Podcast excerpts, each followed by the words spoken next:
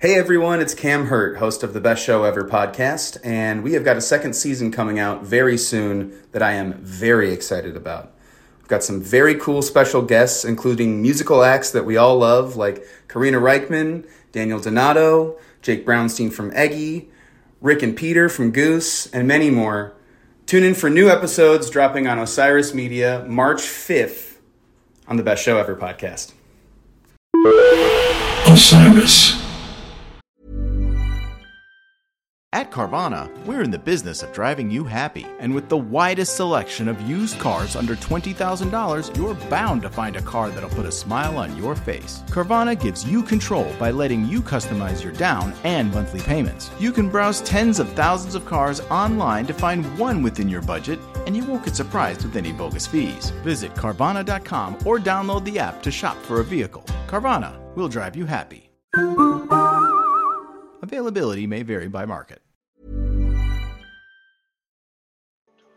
I'm so excited to tell you a bit about today's sponsor, Music Masters Collective. They're a nonprofit organization that produces unique music events, providing opportunities for fans and artists to meet and collaborate in an inspired and creative atmosphere.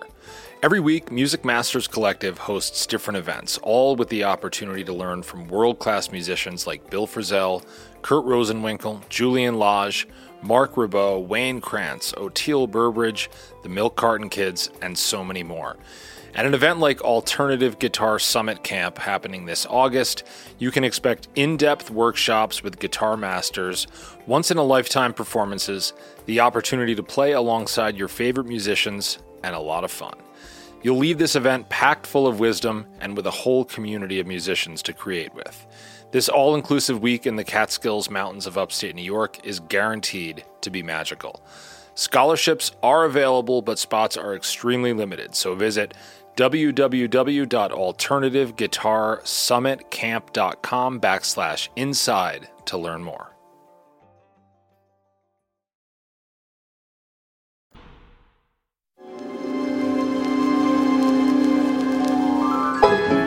Greetings and welcome back to another episode of Inside the Musician's Brain. I'm your host, Chris Pandolfi from the infamous String Dusters, and on today's episode, my guest is the amazing Maggie Rose. Have you guys checked out Maggie Rose? She is a phenomenal singer, a phenomenal artist, and she has an incredible story. I'll tell you more about that in just a few minutes. And of course, the full interview is coming right up. So stick around for all that. A huge shout out to everyone who entered the ITMB podcast review contest, and the winner is Marley. Thanks, Marley. Thanks for your awesome review. And thanks to all of you who left reviews over at Apple Podcasts. It was great to see all of that feedback. That really put some gas in my tank to keep the podcast going, which I certainly will. We have lots of fun stuff coming your way in the near future. I couldn't do any of it without my excellent sponsors this season. I've got some amazing sponsors, great brands that I'm so proud to be working with. ArtistWorks is your go to for online music learning. Are you a musician, a beginner, or maybe a more advanced musician, and you're looking to take your game up a notch? You should really check out ArtistWorks. They have a world class lineup of faculty, amazing instructors who cover a really wide range of instruments, a really wide range of genres. And when you're signed up at ArtistWorks, you work directly with those teachers to figure out how you can improve. And of course, they have some of the best bluegrass pickers in the world teaching Bryan Sutton, Noam Pikelny, Tony Trischka, Chris Eldridge, Sierra Hull. The list goes on and on. So when you're ready to dig in and really become a better player, check out artistworks.com. Now, my other sponsor this season is a brand that I've been a fan of long before I ever started working with them. Orvis makes some of the best fly rods, reels, lines in the business, and they make much more than super high quality fly fishing gear. They've got apparel and outdoor gear to cover so many of your needs, much of which is made right here in the USA. I had a chance to visit the Orvis factory up in Vermont a few years ago, and my mind was blown. It was just really cool to see the way things are going down. High quality, handmade stuff that lasts a lifetime. I'm a huge fan of the Helios rods, and I'm also a huge fan of the conservation work that Orvis is doing, truly leading by example. And this type of work is more important now than ever before. And Orvis is really walking the walk giving back and making sure that we look after our number one resource, planet Earth. And I can't thank them enough for that. As many of you know, I'm a huge fly fisherman and conservationist, and I can't stress enough how important it is that we all think about ways that we can give back, that we can contribute to the conservation efforts that are going on around the world in our local communities and a few organizations that I support that I'd love to give a quick shout out to. If you're a fly fisherman, you should be a Trout Unlimited member. And if you're interested in saltwater fly fishing, the Bonefish and Tarpon Trust is another excellent organization that deserves your support. And if you're a steelhead person like I am, make sure you check out Wild Steelheaders United, and the Wild Steelhead Coalition. Those four groups are doing really, really great work. And if you can support them in any way, it will help them achieve some very critical goals. And again, these conservation efforts are incredibly timely. So do me a favor and check them out. All right, as I said earlier, my guest today, Maggie Rose. I did not know Maggie before we jumped on Zoom for this interview, and it was so fascinating. Of course, I listened to a bunch of her music as I always do, and I was a fan right away. She is a badass singer, and her latest album, Have a Seat, is full of really, really quality songwriting, quality playing. The band is just slamming. And of all the guests I've ever had here on the podcast, I think Maggie's story really stands out. You have to stick around to hear about how her career has unfolded. It's a fascinating tale of talent, perseverance, evolution, and ultimately much deserved success once she found her sound and kind of settled in as a powerhouse rock and soul singer songwriter. It's definitely a story of overcoming some major obstacles early in her career. Probably most notably, that she is a woman trying to navigate a male dominated industry. Now, Maggie is the authority on this subject, and I'm going to let her tell that story as only she can. One thing I will say is that sometimes it's hard to believe that female artists don't get the respect and opportunities that men do just because there are so many legendary, inspiring, talented women who have created endless amazing music over the years. But of course, we know this to be true and hearing Maggie talk about what she was up against early in her career really illustrates much more clearly what some of these challenges can look like. So, again, I'll let Maggie tell that part of the story. One of the other challenges she came up against had to do with the fact that she was a country artist, and country, of course, is a genre that can, well, present some challenges, if you will. Now, country these days is having a resurgence in recent years with artists that really have their own voice and are kind of true to what I consider sort of the older version of country music, which was so badass. So I'm thinking of like Sturgill Simpson, Margo Price, Tyler Childers, Kacey Musgraves, Chris Stapleton, and they are repping the brand well. But we all know there is also a more commercial corporate side of country where you know radio DJs, labels, retail outlets, etc. have this huge influence over what songs and artists rise to the top and in turn make a lot of money. There's there's a lot of money to be made in that world and it it seems like it's a music world that's driven primarily by those kind of power players that I just mentioned more so than the artists and the music. And you get a clear sense of this listening to Maggie talk about her experiences in country. But even without that context, if you just check out where the music has been over the last, you know, 10, 15 years, it's a music world with very little diversity, very little progression. The lyrical content, oh, it's just like cringeworthy sometimes, and the music can feel very formulaic, very contrived.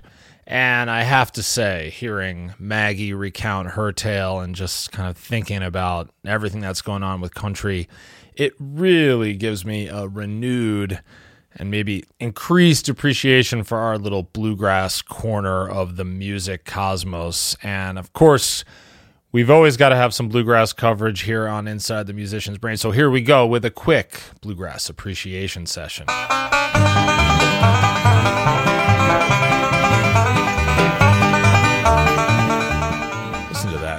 Shredding band the banjos, just killing on that. Flatt and Scruggs, that's always going to be one of my go tos. And they are one of the bands that really made me fall in love with this music. So real, so authentic, so badass. It really never lets you down. And that's kind of the fan side of things. As an artist, I especially appreciate the fact that we never feel like we're playing some commercial game of fitting in, like with a certain sound, impressing DJs, whatever. All that really matters is that you pour your heart and soul into what you're doing, make it yours, give it your all. And, you know, there might not be some shiny pie in the sky upside of radio hits or Budweiser endorsements or whatever, but we make the music that we love, that we believe in, and ultimately it's the fans' reactions that matter. And that's that's what you want as an artist. And unlike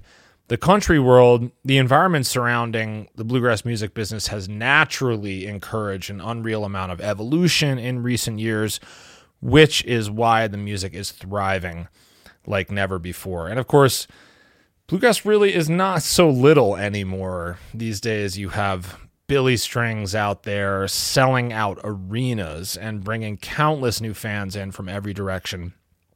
And while Billy may be the biggest thing in bluegrass and the you know maybe the best or the clearest representation of this trend, you have so many other awesome bands that are finding a really sustainable long term type of success, pushing the music forward, and they have these die-hard fan bases that will go anywhere to see them, support them, no matter what you do. And again, that is just what you want as an artist. And tying this back to the Maggie conversation, we also have some of the most amazing female artists in acoustic music. Many of them who've been featured right here on Inside the Musician's Brain. So I'm thinking of Molly Tuttle, Sierra Hull, Sarah Jarosz, Sara Watkins. The list goes on and on, and the music is in very good hands. And all of this was non existent or maybe just barely getting started when we formed the String Dusters. But at this point in time, man, the sky is the limit. And the music is about the artists and the fans, not the suits, not the corporations. So, amen to that. We love you, bluegrass music fans. Keep doing what you do. We have a very very good thing going here. And I want to mention really quick that if you want to learn more about this, there's a really cool recently released book called High on a Mountain An Oral History of Jamgrass in Colorado by Nick Hutchinson. I wrote the foreword to this book, full of amazing interviews, and definitely expands outside of just what's going on in Colorado. This just happens to be an epicenter of the music. And one other rec for you. If you want to check out old school country and and what that's all about because of course before this whole trend of commercial country got rolling country music was one of the most real heartfelt and i would say culturally important genres that we've ever had here in the states. Hank williams johnny cash dolly parton the list is long jimmie rodgers merle haggard tammy wynette loretta lynn Willie Nelson. There are so many more. These were incredible and very, very real artists. It was about the music, very similar to a lot of what I was saying a moment ago about bluegrass. And of course, they're very intertwined in their history and evolution. If you want to learn more about some great stories and just some of the incredible mojo that surrounded country music, check out Tales from the Tour Bus from Mike Judge. It's a series of shorts. I think it's on YouTube. Just these amazing, hilarious, and gritty, awesome stories that are very entertaining and take you inside what country used to be. All right, let's jump ahead now to my interview with Maggie Rose. This was such a good one. Here we go. What are we fighting for? Don't even know anymore. Baby, aren't you worried? We're caught in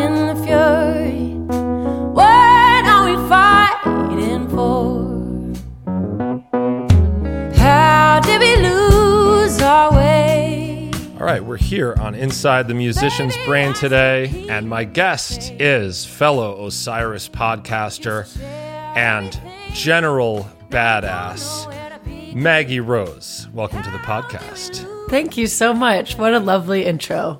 Love it. Well, general badass. Maybe that's too general. I love your music. I'm really a fan, and as I, I said, love your music and your band, and I'm so happy to be in the Osiris family with you. Thank you so much for saying that. And as as I've said many times in the course of my podcasting, and I'm sure you would agree, one of the coolest things is just how much great music it introduces you to and almost forces you to listen to in preparation for these interviews. I just love to, you know, of course, read interviews and, and bios and things, but I love Have a Seat. What an awesome record. Congratulations. Thank you so much. And thanks Yeah. for taking the time to listen to it and for having one of these conversations with me. I think it's cool to hear you talk with other musicians. It's just a really cool format. It is. It's been enlightening and it's become such a fun and interesting part of my career. And we're going to talk about that. But I wanted to start out today just by talking about your career trajectory because I think it's really fascinating. I think what you've got going on right now is just really strong and convincing. And the music area that you've ended up in you know you're just this like rock soul powerhouse. And i know that your career didn't necessarily start out there. And a lot of things have been said about country music and the place that it occupies in sort of the music world in general. And yeah i just think it's really fascinating. So take us take us through it. I know you had your first record deal years ago in 2009 you've had many many appearances on the grand ole opry and a lot has changed since then. What's your story? Well, you used two words that I really agree with. Fascinating. the trajectory, it fascinates me too. Um, but then my favorite word that you use for how you described where I am now is convincing. And I think that that's as simple as it is. That's where I had to arrive. Um, just being myself and, and not trying to fit into a format that wasn't going to play enough women on the radio or I just always felt like an outsider. And I still am in some ways, but I think that people are celebrating that a lot more. I moved here as a teenager. I was thrown into the country music washing machine. So when you say uh, nashville is where you moved as a teenager correct Nashville Yeah, as okay. uh, I just turned 19 and Tommy Mottola actually was my liaison to a lot of the people that I was working with in the very beginning of my career. And I'm glad that I met him because it was such a great catalyst for me to actually do the damn thing and move to Nashville. And I don't know that without that groundwork laid down that I would have been able to convince my family to let me do that. Um, but I worked with some great producers, but it was definitely the Music Row way of things. We lived and died by the success of our single at country radio, and that can be pretty demoralizing. And for an artist or just a human, we all have you know multitudes to who we are. You're trying to promote this one song for a year and not exploring how multifaceted we are. And the politics of country music are country radio, let me specify, Okay. are totally whack. They're totally um, inequitous. And even now, the top 40 on country radio has three women who are among all those artists. And, And what I do think you- some what of do you are attribute- duets. sorry to interrupt you but what do you attribute that to like take us inside that process a little bit how does how do these songs get picked what what's going on in this world that delivers us to a place where there's only three out of 40 women represented, you know, three women in the top 40 when we know that there are so many incredible, convincing artists out there. Why is that the situation? I would attribute it to tons of, of causes, but I think that the system in which country radio researches, you know, how their audience is consuming these songs is archaic. They still do, you know, call they, they call people at their homes and play a shitty recording of a song and say, Do you like A or B? And they will use that data and live by it. And I think they also believe this trope that even though country music has a strong demographic of female listeners, they buy this bullshit that you know women don't want to hear other women. I've heard that from programmers in my years on you know country radio tours and it's uh some there's a lot of complacency and I know that there's so many talented women who are making country music. There are institutions that I think are trying to give a lot of these women a platform. I'm playing the Opry tonight, actually, and the reason that they've been around for so long, I think, is because they know how to evolve and look at the scene around them and try and incorporate that into you know their long history as an institution. Yeah. Um, and country radio really i think unlike other genres dictates so much of an artist's success. So I- i think you know you asked me about the trajectory of my career. I'm thankful for those obstacles because i think it led me to make more interesting music and i realized you know the system is broken i've already been doing backbends to try and find my little niche in this picture and it wasn't bringing me the joy that music is bringing me now. Yeah, yeah, totally. So, so back in the day, you signed this record deal, and this is so interesting about country radio because I think a lot of listeners here have no idea about this. They Right. know that there's this process kind of shrouded in mystery a little bit, and definitely an old kind of patriarchy running the show, and and also that at the end of all this, it doesn't necessarily lead to things that are good for the arts, the creation of more amazing music. But still, Right. it's this it's this Right. it's this mysterious thing. So when you were making music back in the day and hadn't necessarily discovered all of these things yet, and you were trying to play the country radio game, did you feel like there were people at the record label who really wanted to have a lot of input into what your music sounded like? Yeah, of course. And I and think what how does that manifest?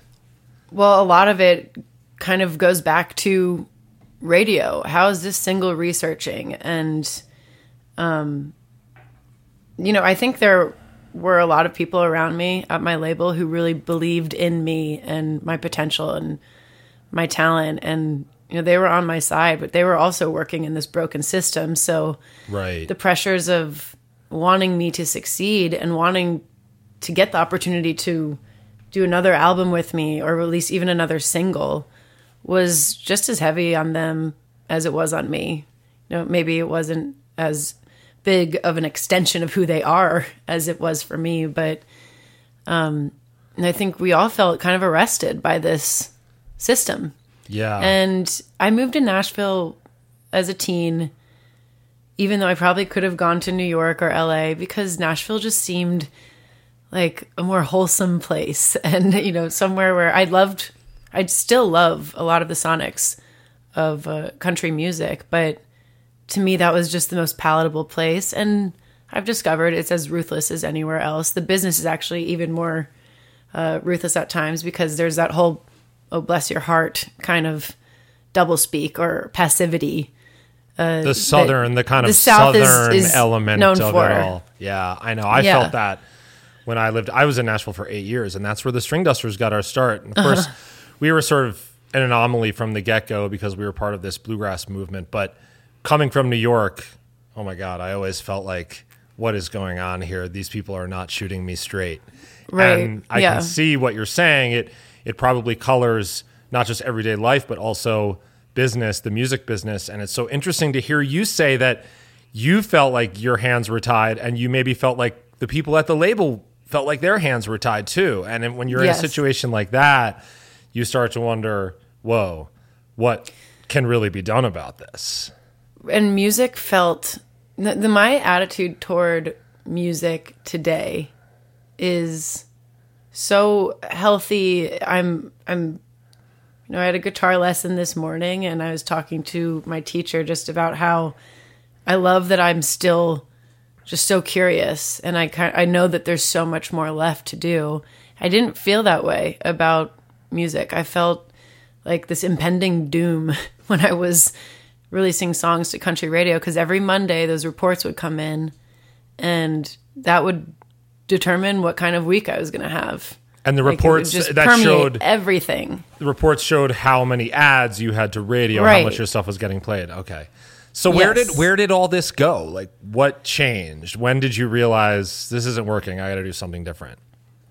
I had a single out at country radio that I was reluctant to even release, but it kind of put me in the middle of like this whole bro country conversation. It was after a radio programmer named Keith Hill described country music as a salad and said, Women are the tomatoes in our salad. The lettuce is, you know, the Luke Bryans of the world, saying that we should use us sparingly. And he said this, and it was printed, and it oh, was Oh no. you know something that i think radio programmers have been saying behind oh. closed doors for years but you know he he thought it was a good analogy and it busted open this whole conversation that we now call tomato gate in nashville. And it lit a fire under a lot of people's asses. You know we have I bet. women in music and um, changed the conversation. And it, it definitely um, activated a lot of people. But the single that i had out at radio was sort of touching on a little bit of the bro country subjects. And i my label folded while i had this song out and it was not one that i really wanted to release and then the label went away and everything that I had known about the structure around me just evaporated overnight, seemingly. And I realized I was still here and I still wanted to be here. And Yeah. it, it took those shackles, not to sound dramatic, off of me.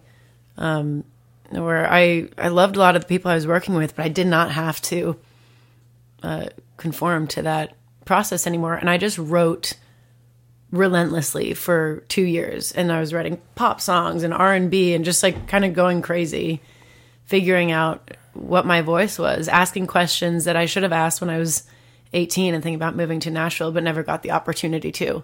Because i was told you know this is how things are done. And all of our success depends on you behaving and, and following this format and i didn't have to do that anymore So all of a sudden, you're, you're right. It was so fascinating because it's just amazing how sometimes things that in the moment look like a catastrophe can end Oh up my being God, I thought the world was over. disguise. yeah And and you're you're like everything has just collapsed on me, and Mm-hmm. Probably little by little you start to thaw out, and you realize no, this is like pushing me in a direction that I need to go. And so you start writing songs, and you start discovering all of this, and it sounds like that was kind of the advent of Maggie Rose 2.0. That that Totally. that- that's that's on the scene now, and oh my God, your new record is sick. I mean, thank you it it really it really is and I know that you first you put out change the whole thing which I'm assuming was kind of the first big step in this new direction. Yeah.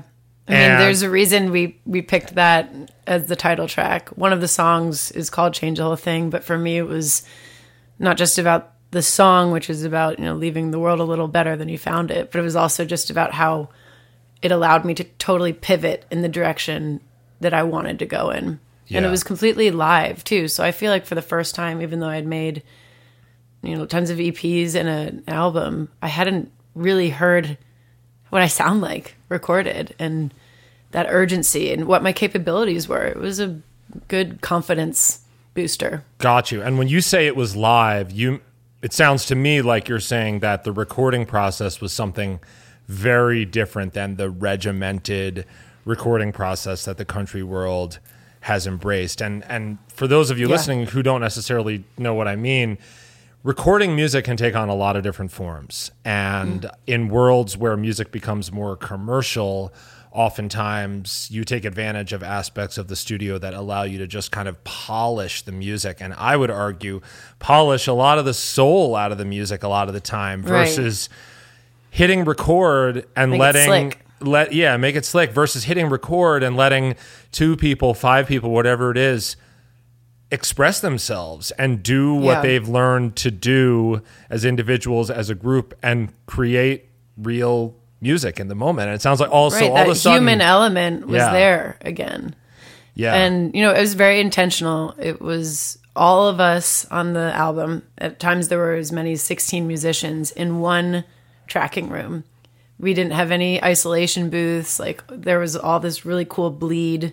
I have a seat was done um, with the vocals kind of as live as it could be because I love that urgency and I love you know hearing character and not comping the shit out of something, which means that you're taking like 10 different takes for one line yeah and using like the best word from all those takes like that's not that doesn't move me um so i borrowed a lot of what i learned on change the whole thing and applied it to have a seat but change the whole thing was me being almost annoyingly uh live about it just so i could send the message that you know i'm changing the way i do things Well, like I said, huge success, and it led you to this new record, "Have a Seat," which, as I've said, is really an awesome record. I think, thank you I think. I think for your consideration is my is my main jam on this one. I had that one all on, right on repeat this morning, but there are a lot of great songs, and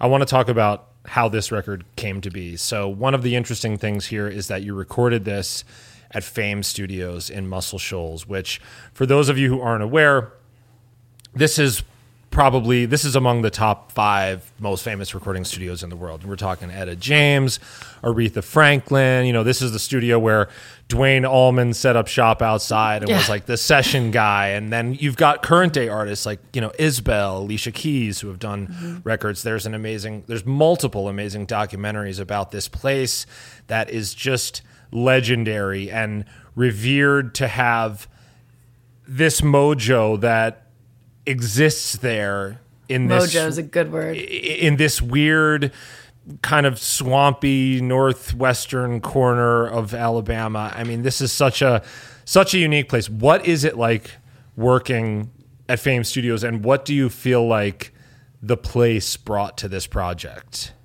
so much as just as you described that place i'm beaming from ear to ear it really it summoned me you know what i mean like the best musicians have made music there and it felt like once i committed to making my record there i was like okay it's on the bar is here and i'm gonna do my best to try and meet that and i had a great producer ben tanner who is from florence alabama and was part From of the, the alabama Shakes. shakes Yeah. yeah and he's just fantastic. I love working with him, and he knew that room so well. Um, but I, I think it's just that that magic, that mojo you're describing. You know who's gone before you, and you're like, okay, I'm not gonna screw this up. And it looks exactly as it did, you know, from those photos and videos of Aretha and Etta and Otis and you know, Wilson Pickett and all these people making Yeah. music in there.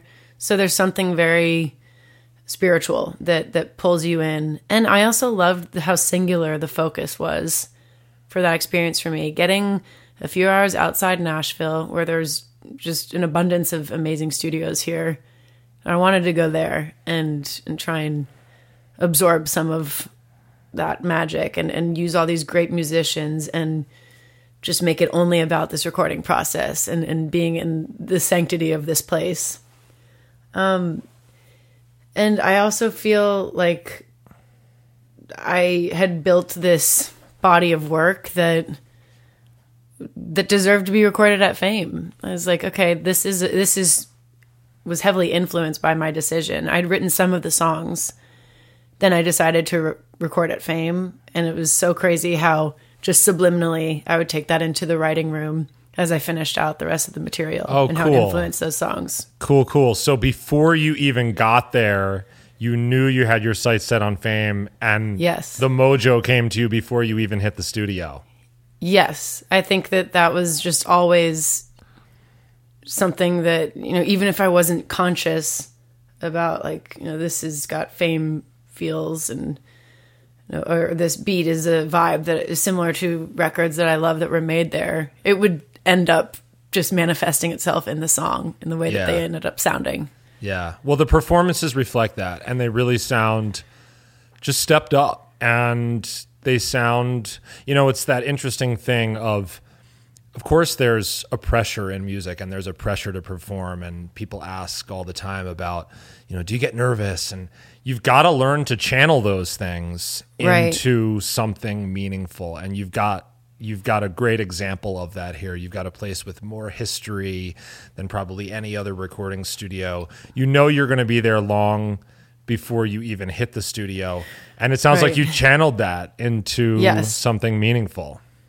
it was nice to kind of have that focal point and i don't anticipate that you know every future album i'm going to make will have that same sort of beacon that uh i'll be striving to to hit um and it and it's cool to just have this be a record that was heavily influenced sonically just by the place that i recorded it at Yeah, yeah. Well, it's cool. It sounds it's a real moment for you, and I can tell. And and I've loved listening to this record. And there's a theme on this record. I feel like there's a there's a theme in the songs, and and even the title, "Have a Seat." I read in in an interview that you said something like, you know, this is who I am. Only I can occupy this seat. And especially after hearing your origin story and everything that you've been through, it seems like that was kind of the the guiding vision or at least a strong vision around the songwriting was this theme of understanding kind of who you are and being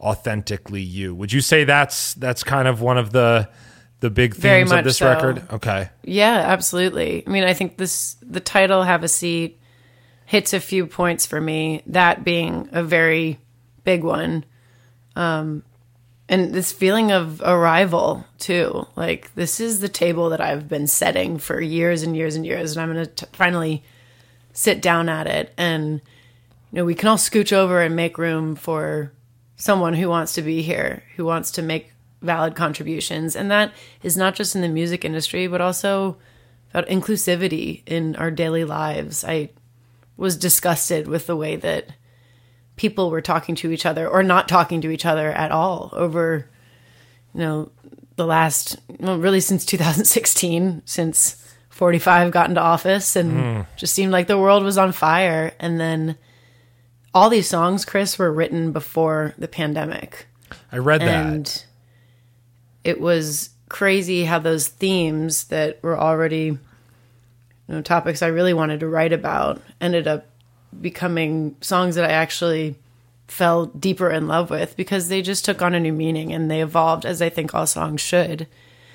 Um, but for a while, you know, I had it all ready to go. It wasn't mastered, but it was done, and I had a full touring calendar ready to go so I could promote the eventual release of this album. The pandemic arrived and I couldn't listen to this music for like 3 months. It was oh, hard for me to even listen to and then you know, I have a really wonderful radio team, a, a lot of all of them women actually, Soundly Music. And that's who I was on a panel with last night talking about all this stuff that we got through together. And they even resequenced the songs and we're like, listen to it in this order. And you know, maybe we can just tweak this mix a little bit. Let's look at this as an opportunity. So it felt like I got to fall in love with that record all over again. So do you feel And like was- you? Sorry to interrupt, but I'm just curious. Do you feel like you couldn't listen to it because you were just kind of heartbroken that you couldn't get this thing out to the? Okay, Yes, couldn't get this yeah. thing out to the world. You had this great record in the can. Pandemic hits, and you're just like, oh my god. Right. Well, and Okay. it was about gathering, have a seat at the table. Let's all get together. And I feel, and I know that you probably feel this way too. Like a song doesn't really exist until you can give it away. And I need to do that through live performing. I mean, that's just such an important part of the whole process for me, especially as an independent artist. They are the audience is my A and R team. They're the ones who help me select what ends up on a record, and I didn't have that tool. And um, you know, eventually things started to. We saw a glimmer of hope, and I realized I just had to commit and, as an artist, move on to the next project. And it ended up being one of my favorite chapters thus far. Like how we got to put it out and it was when people were sort of coming back together. It was the most tumultuous touring, the most chaotic tour I've ever been on. Uh, but I I know that it's only going to get easier, I hope. Um, and my appreciation for everything is just skyrocketed. Yeah. Yeah, it's I couldn't agree more. I love what you said about how a song doesn't really exist until it gets out there. And I was so moved, you know, we were we were at the Grammys a few weeks ago and Jon Batiste when he won for We hmm. Are, which I think he was really That was consi- the best speech. Oh, it was the best speech, and the thing he said about how a song has a radar, and it, you know, it's not. There's no best song. There's no best artist. It's just, it's just this one to one between the artist and the song. That person, it finds the person who needs the song. You know, and Yeah. even for us artists, you know, we we try not to put too much stock in how things are received and how that informs, you know, how we feel about ourselves or however you want to say that. But the reality is we make this music so that it can go affect people in Right. in a certain way. And and until that you know, the music starts to have that life out there on its own and finding those people and using that radar, you're sort of like your purpose as an artist, all this time Right. and energy that you put into your career, it's kind of sitting dormant. And it's it's kind of it's kind of a challenge. But I like I said, I, I just think this record is is awesome and I love the the thematic elements of it. And I also just love you crush it on the vocals. I mean, it's like you. there's there um I love the song Do It. And Yeah. just like the vocals just got like some real real vibe.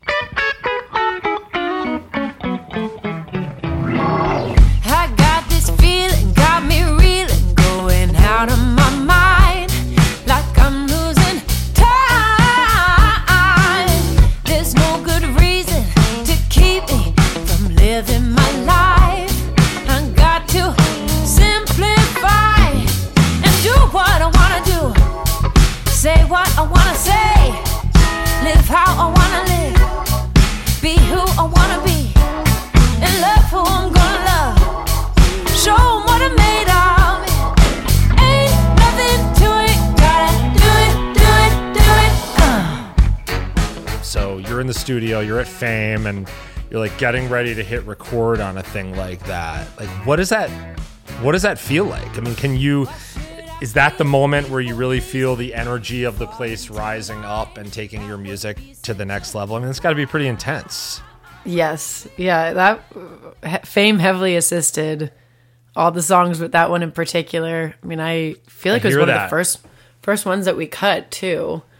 Um, so we just all were like raring to go, and what a stellar band too. I mean, I had some great players. Sarah Tomek on drums. Um, she just dug in on that song and the tempo, and just had Aretha on my brain, and um, I think it's it speaks to the confidence too. I feel like I use this term a lot and it sounds a little trite, but just being unapologetic. That is what that song is about. I don't care if I come off as a little cocky or I don't care if I come off as a little bossy in that song. And that was maybe one of the first times that I really felt like you know, this is like a this is me just stepping into that and being okay Yeah. with it. Because a lot of people who've been in this vocal booth have been able to do that and inspire me.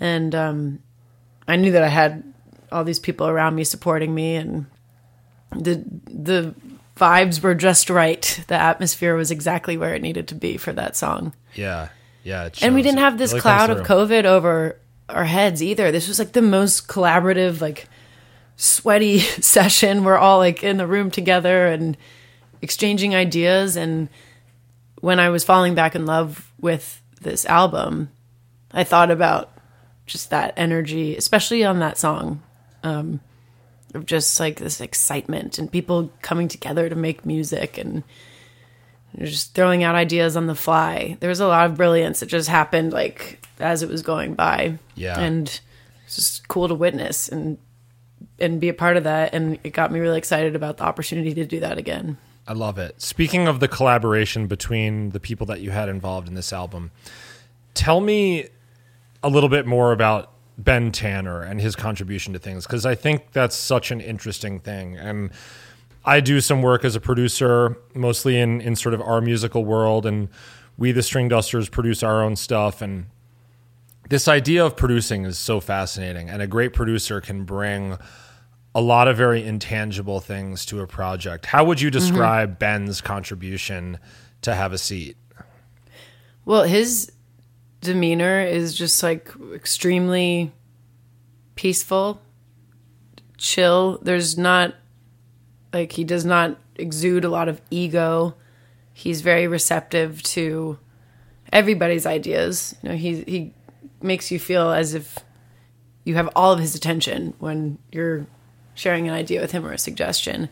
But also like his relationship with me before we ever recorded a note of music was pretty tight. I was going down to Muscle Shoals pretty regularly and spending a whole day just listening to contenders with him. So he was listening to all sorts of work tapes and sketches and song ideas that I had and helping me select these songs. So it was very cool to have him be so involved with the A&R process and just talking ideas like who do we want on on these songs and you know I love this batch but this might be another album and uh, it was a lot of songs that we listened to and we didn't I just felt very relaxed about the whole experience leading up to those awesome sessions that we had. And we did the record in increments.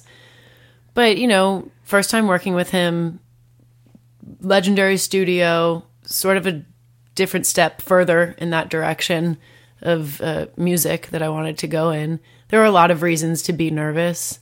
And I think that he was a huge reason that I, I wasn't and that I was feeling really confident when those sessions arrived. Vibe setter. Yeah, about the material and who I had in the room and Yeah. about my abilities to pull these off Yeah. And be convincing. Very cool. We'll get right back to my interview with Maggie after this very short break. What is a city without its music? The legacy of the New York Philharmonic is incredible. Nearly two centuries of history. That's a lot of music and a lot of stories. I was sitting on stage for the very first time thinking, I can't quite believe this is happening. Join me, Jamie Bernstein, as we explore the history of the New York Philharmonic. It's the NY Phil story made in New York, a podcast about a city, its people, and their orchestra. Listen wherever you get podcasts.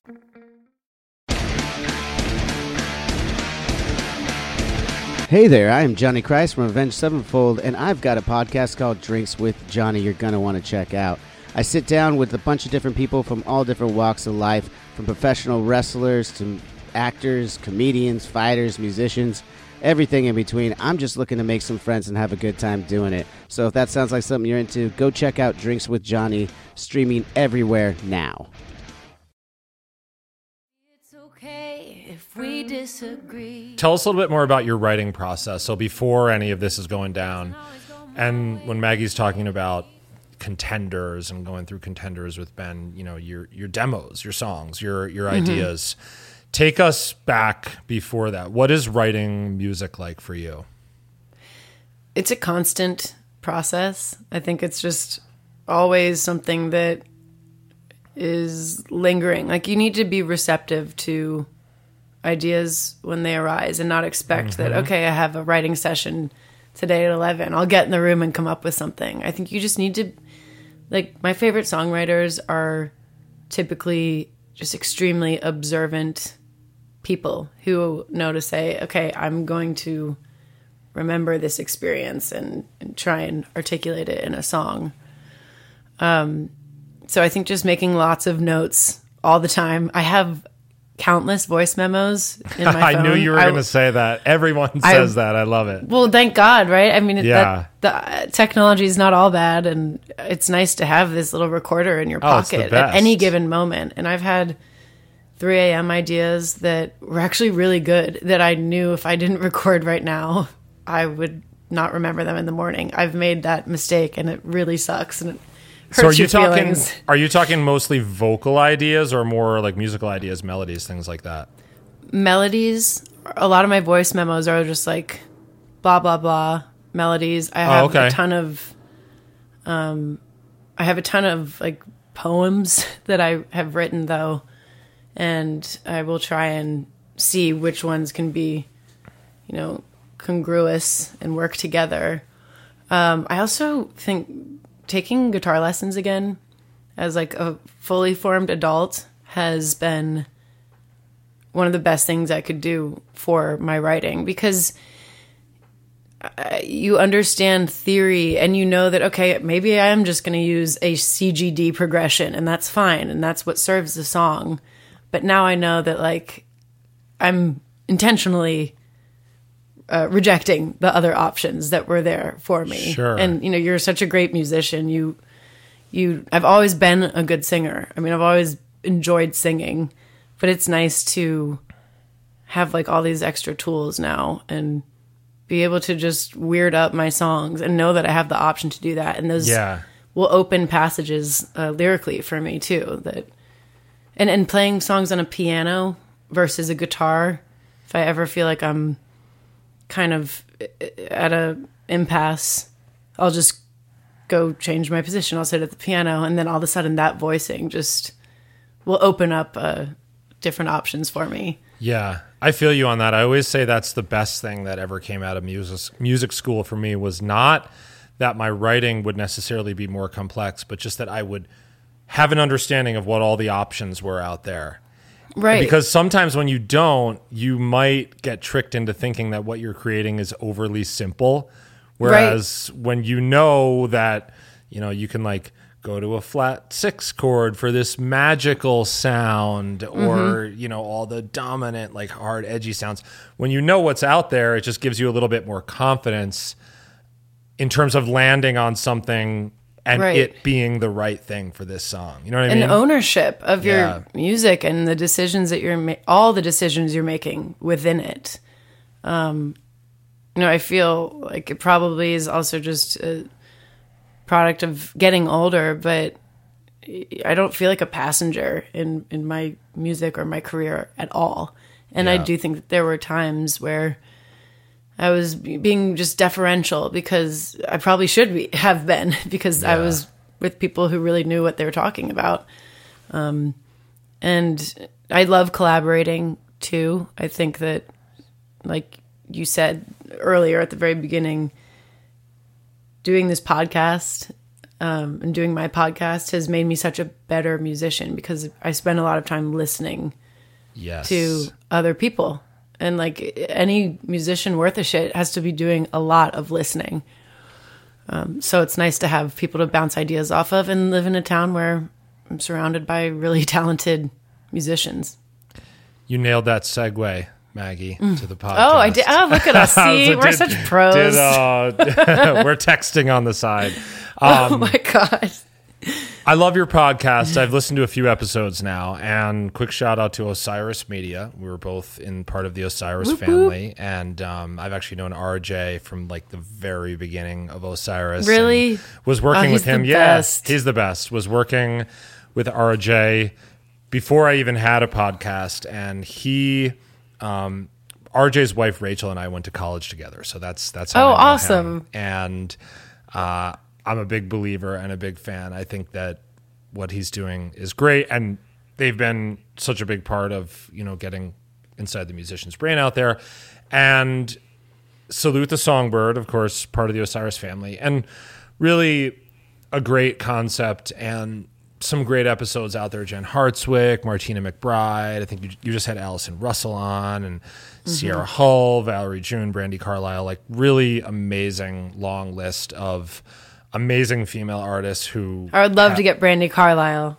gotta help me with that. Wasn't is, is it wasn't she on a, a didn't I see her name on a recent episode or something that you guys co-branded maybe? No, but we're putting that out there. Oh yeah, she did. I'm sorry, she did biscuits and jam, um, an episode, and we did a we did a cross promotion and featured it. Okay, okay. That's, But I got to get her on on Salute the Songbird, so we're just putting that out there. Okay, right we're putting that Which out there Which thank you right for now. doing. I did. I texted you, and you just got my text to mention that. We're killing it in the back channels here. But I want to know. I want to know. You mentioned a second ago that it's been an awesome part of your career, and I feel you on that. I love just nerding out with my musician friends and learning Yeah. what goes into their music and what the challenges are and what successes are and it's it's really helped me just yeah to to kind of think more deeply about what I do and take it in the direction that I want to go. Take us inside the vision and the advent for this podcast. What inspired you to get Salute the Songbird going? Well, I was actually called upon by Kirsten Cluthy, who's my head producer of the show, and she's part of the Osiris family. I had been on RJ's podcast, Past, Present, Future Live, and we just totally hit it off. I absolutely loved him. It was such a great conversation, and that put me on their radar. And they needed more female um, author, more female hosts and I don't really think it's as much about gender. It's just about the fact that you know everything else includes men, but I am an expert of being a woman in the music industry, and I was like, let's just focus on our strengths. And I felt so. I I was just longing for that camaraderie that I wasn't getting anymore because of the pandemic. Like I just realized how much I really thrive when I'm in a community where I'm seeing my peers often and in a live setting and it's my study in musicianship. You know, I go out to live music every week living in Nashville. And I think that's how you get better and that's how you show support and and I think admiration for your fellow musician is is really healthy. So I just started letting people know on Instagram how I felt about them because I was like, I'm sure they feel shitty and isolated like I do. I'm just going to slide into their DMs and tell them how much I appreciate what they're doing. And that's how we got a lot of guests on initially.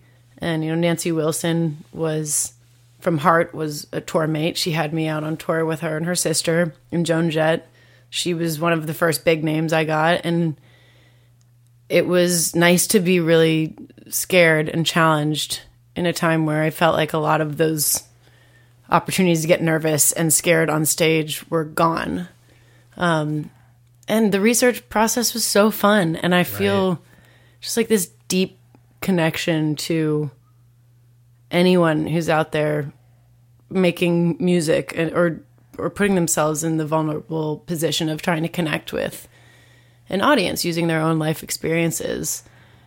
And like I, I just interviewed Melissa Etheridge and she's one of the first rock artists that I ever covered when I was a teenager. Kind of taught me how to sing and be a badass and have a, a gravelly voice and it's okay. And getting to talk to her, it's just like these full circle moments because of that podcast are pretty surreal. Yeah, it's really cool. Congrats. And Thank you. And you too. I mean, and I just like, I love the format of two musicians talking to each other. And sometimes it's gnarly and it goes into places where, you know, people are talking about motherhood or not being able to have kids or being sexually harassed on a radio tour or like heavy shit that like needs to come out. any woman in the industry has dealt with one incident that has that, that has been due to them being a woman. I mean, it's just how it is, and I think things are getting better. I'm encouraged, but we're not there yet. So these conversations are going to keep happening. Now, you did a panel yesterday called Claiming mm-hmm. the Seat, and that was focused on women in the music industry, correct? Yes, yeah. And what were you guys talking about? I'm curious. Take us inside. And you just mentioned some of the kind of more obvious challenges facing women. And, you know, for those of you who don't know, it's very easy to say that the music world can be perceived as a dude's world. I mean, it's just that, Yeah. that that's just a reality, just by the numbers. So what what were you guys talking about yesterday and and, and what are some of those challenges? Well, yesterday was a really kind of triumphant moment because it was my team, uh, Soundly. Cool. They're all comprised of women. That's been the team that has been promoting all my music at radio, you know, helping me with distribution and playlisting and all of that. And I've had lots of teams around me as we've sort of gone through um, major labels, uh, big tough radio guys who you know, are the ones making the deals with the radio programmers. And this is just an entirely different type of vibe of uh, cast of characters that I feel like they are listening to every song I send them. They're thinking of colors when they hear a certain song and you know the branding and you know they're showing up at the festivals that I'm playing like Newport Folk Fest. I had them all there and it was like this big celebration cuz they want to see me in that lane that they know I belong in And just they- as and much they- as anyone else. and they take they they make an effort to understand you it sounds like on a deeper level Absolutely. past partners have okay yeah that's the best i mean it's just so And I know that it's an because- artist Absolutely. And I know that it's because they know they can relate to a lot of the challenges that I've faced throughout my career. Um, I think they're really happy that some of those challenges put me in front of them and on their team eventually. But, you know, they also know how hard I have worked and, and some of the things that I've seen um, and had to just overcome to get here. Um, I've had a lot of fun too, but I think it just makes them deeply empathic with what I'm going through um, because they are women. And I've worked with some absolutely stellar men, and I work with them. You know, I'm managed by my husband and and Narvel Blackstock, which is pretty awesome as well. Whole different. I don't recommend it for everybody, but it works for us.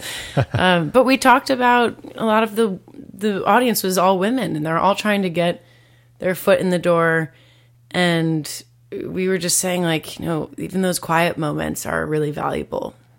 Yes, today was a busy day, and you know, we had a lot of exciting stuff going on. But don't think that those days when you're just asking those questions that are so important of yourself like you know who do you want to be? What do you think is cool? What do you want to do? Those are just as valuable as the days where you're in front of the camera or you know on that huge stage i think you know Oh, is there is sure. not that one moment that ordains you and makes you a success. I think it's just you know a, a continuing effort that you have to just stick with. Do you feel like things are getting better on this front? Have you noticed an evolution in the years that you've been in the business Yes, I, I do. I think that I think that uh, people are calling a spade a spade a little bit more readily than they were. Um, I think that you know there are a lot of people who are perceiving themselves in a more truthful way and making and reckoning with that, and I think that that's pretty cool to see uh, you know, I know that there's some industry executives in Nashville that are kind of beyond redemption, in my opinion. but I think that those are few and far between. I Yeah. feel like everyone's kind of getting on the right foot.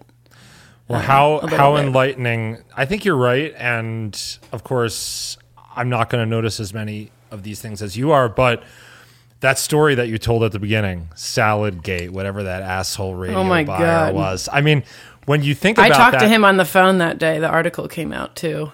Oh my God, what'd you say? I was just like, what were you thinking? I want to understand as a woman releasing music to radio, you all let me like come on these radio tours and buy you dinners and all this shit, like so expensive. And we never had a chance. Is that what is that what I'm understanding now? And he was, I felt kind of bad for him because he was like, I'm just stating the facts. Like, I got, I'm getting crucified for calling out what is happening at radio. I used a shitty analogy. I, you know, there wasn't a whole lot of remorse either, I will say. But at least he had the guts to get on the phone with me and let me kind of ream him out. Um, I, I give him credit for that. But God, it was, I give I was you, I give furious. you credit. I give you credit for calling him out like that. That's Well, badass. Good for you. A lot of people called him out, but didn't have an actual conversation with him as a one-ended uh, right. conversation. And you know, he was just kind of like, "These are the stats. This is the radio that you're dealing with." Maybe I did everyone a favor by putting my foot in my mouth and making this analogy. Yeah. And if yeah. it's, it hasn't really changed with country radio, but I know that a lot of women who were just getting in line to subject themselves to that format have looked elsewhere and are making better music for it. And I feel like I'm one of them. Well, and of course, huge thanks to you for just sticking up for yourself. Oh my God. And one of the most fascinating things about that story is not what he said, it's that he had the balls to say it. And what does that tell you about the environment that he's operating in? And to- Exactly. to me is sort of indicative of the fact that okay here's a person who might actually have the power and the platform to do something about this and he just talks about it like it's the situation that he was handed I He just- mean, like it's "These the are salad he's facts." eating. that's Yeah. right it was crazy. and just We were like- looking at it like these oh but but these are the facts instead of being empowered having some foresight having some vision and saying okay this is something that i am actually going to do something about. It's just like Right. the complacency around that. And that you know you feel that starting to change these days and you feel the pendulum swinging and of course like me too. And and you know not not without its own kind of shortcomings, but the general idea of what's happening here is a, a recognition that you know we we haven't all been equal, and there needs to be, and we can't it's we can't just expect these problems to correct themselves, even if there are people out there working with best intentions. It's almost like an effort needs to go Right. into this. you well, this was back in 2015. We weren't even talking about you know, black, indigenous people of color at country radio yet. That was like right. That's a whole. Oh, other we'll get to that when you know, just like it's just. I I think I, I am optimistic. Like the simplest way to answer your question about that, I think at least people will know. Um, they- they're going to know more where other people stand. If they're, are you an ally or not? I think that there's going to be more clarity in that regard, and people will be able to use that information um, and and do with it what they want. Before it, we were all living in the bless your heart kind of Yeah. veiled reality, and it just feels like people who are going to make a difference are are going to be more vocal about it, and that's okay. I was always discouraged from being vocal about anything eh, remotely politically oriented when I was in country music too. Well, I know I probably speak for a lot of people when I just say thank you for speaking your mind and stepping up for what you believe in and being part of, you know, it's a work in progress, but these are things that really need to happen. And if we're not doing anything about the reality that there are huge challenges facing women in the music world and not just the music world, many different worlds you know, we're kidding ourselves. And it's huge to have badass ladies like you leading the charge, you know, leading by example, doing your own thing, not only with your music, but also with your voice and really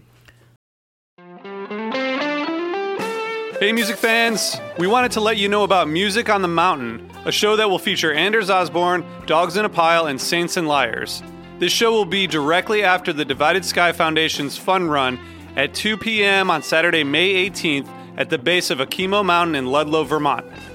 The show is presented by The Phoenix, a national nonprofit organization offering support to those in recovery and anyone impacted by substance use to celebrate recovery. If you're running in the Divided Sky Foundation's fund run, you'll be automatically registered for the show. It's a family friendly event, and all proceeds from ticket sales and other donations benefit the Divided Sky Foundation. Visit Music on the Mountain, that's musiconthe.mtn.com for more info and to get tickets. That's music on the musiconthe.mtn.com. Hope you enjoy.